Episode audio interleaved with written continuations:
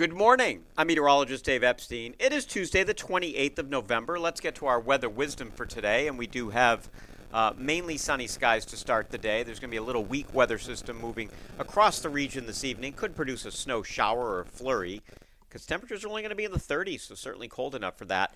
Uh, we had 0.4 inches of rain yesterday in Boston, a little bit came before the midnight hour, and we're going to end up with about 1.93 inches of rainfall for the month of November.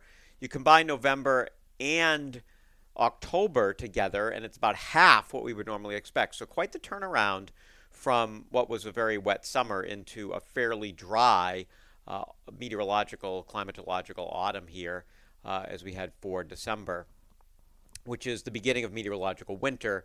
Uh, we are now getting very close also to the earliest sunset of the year. That's going to occur on December 9th.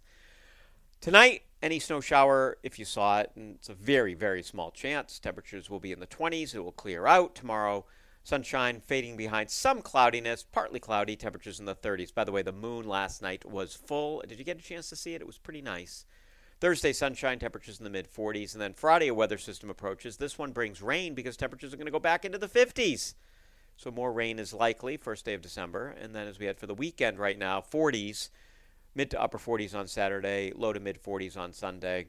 Uh, and then next week, right now, looking like there might be another rainstorm sometime on Monday, but it does look too warm for any snow around here. So, yes, it can snow. We are going to make it through uh, 2023's November without any measurable snowfall. There's been a trace the past couple of years, uh, but we haven't seen any measurable snowfall in quite a while.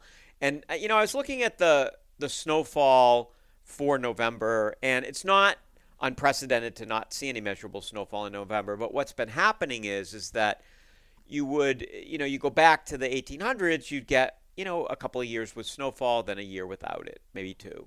Then you'd get some snowfall, then a year, maybe two. Now we've just seen year after year after year without snowfall.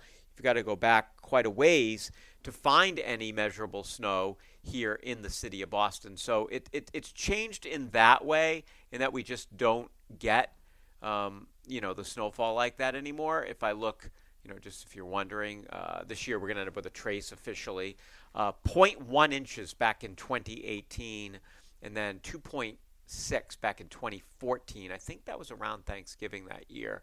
Uh, but there's plenty of years just without much in the way if any, snowfall in November. But then you start going back, you know, you go back to like the 1980s. Uh, you've got 1989, 4.5. You've got 1987, 9 inches. 1986, 3 inches. 1985, 3 inches. Then you've got four years with just a trace, but then 2.4, then a trace, 4.2, 0.71. This is what I mean. You have, you know, yes, there's a few years without it, but not that many. Here, the last time we had more than a tenth of an inch of snowfall was again back in 2014. 2018 we had that tenth, but most of the year zero or trace. So uh, you know things are definitely changing on this end of the month. We'll have to see what December brings. If you're wondering, last December, of course, we know um, we had very little snow last December, only an inch. And then, of course, not much in January either. Seven inches. February was 3.6. March was 0.9, and that was the end of it.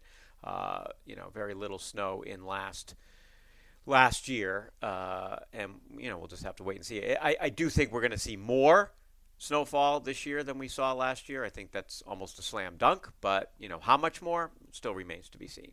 Have a great morning, everybody.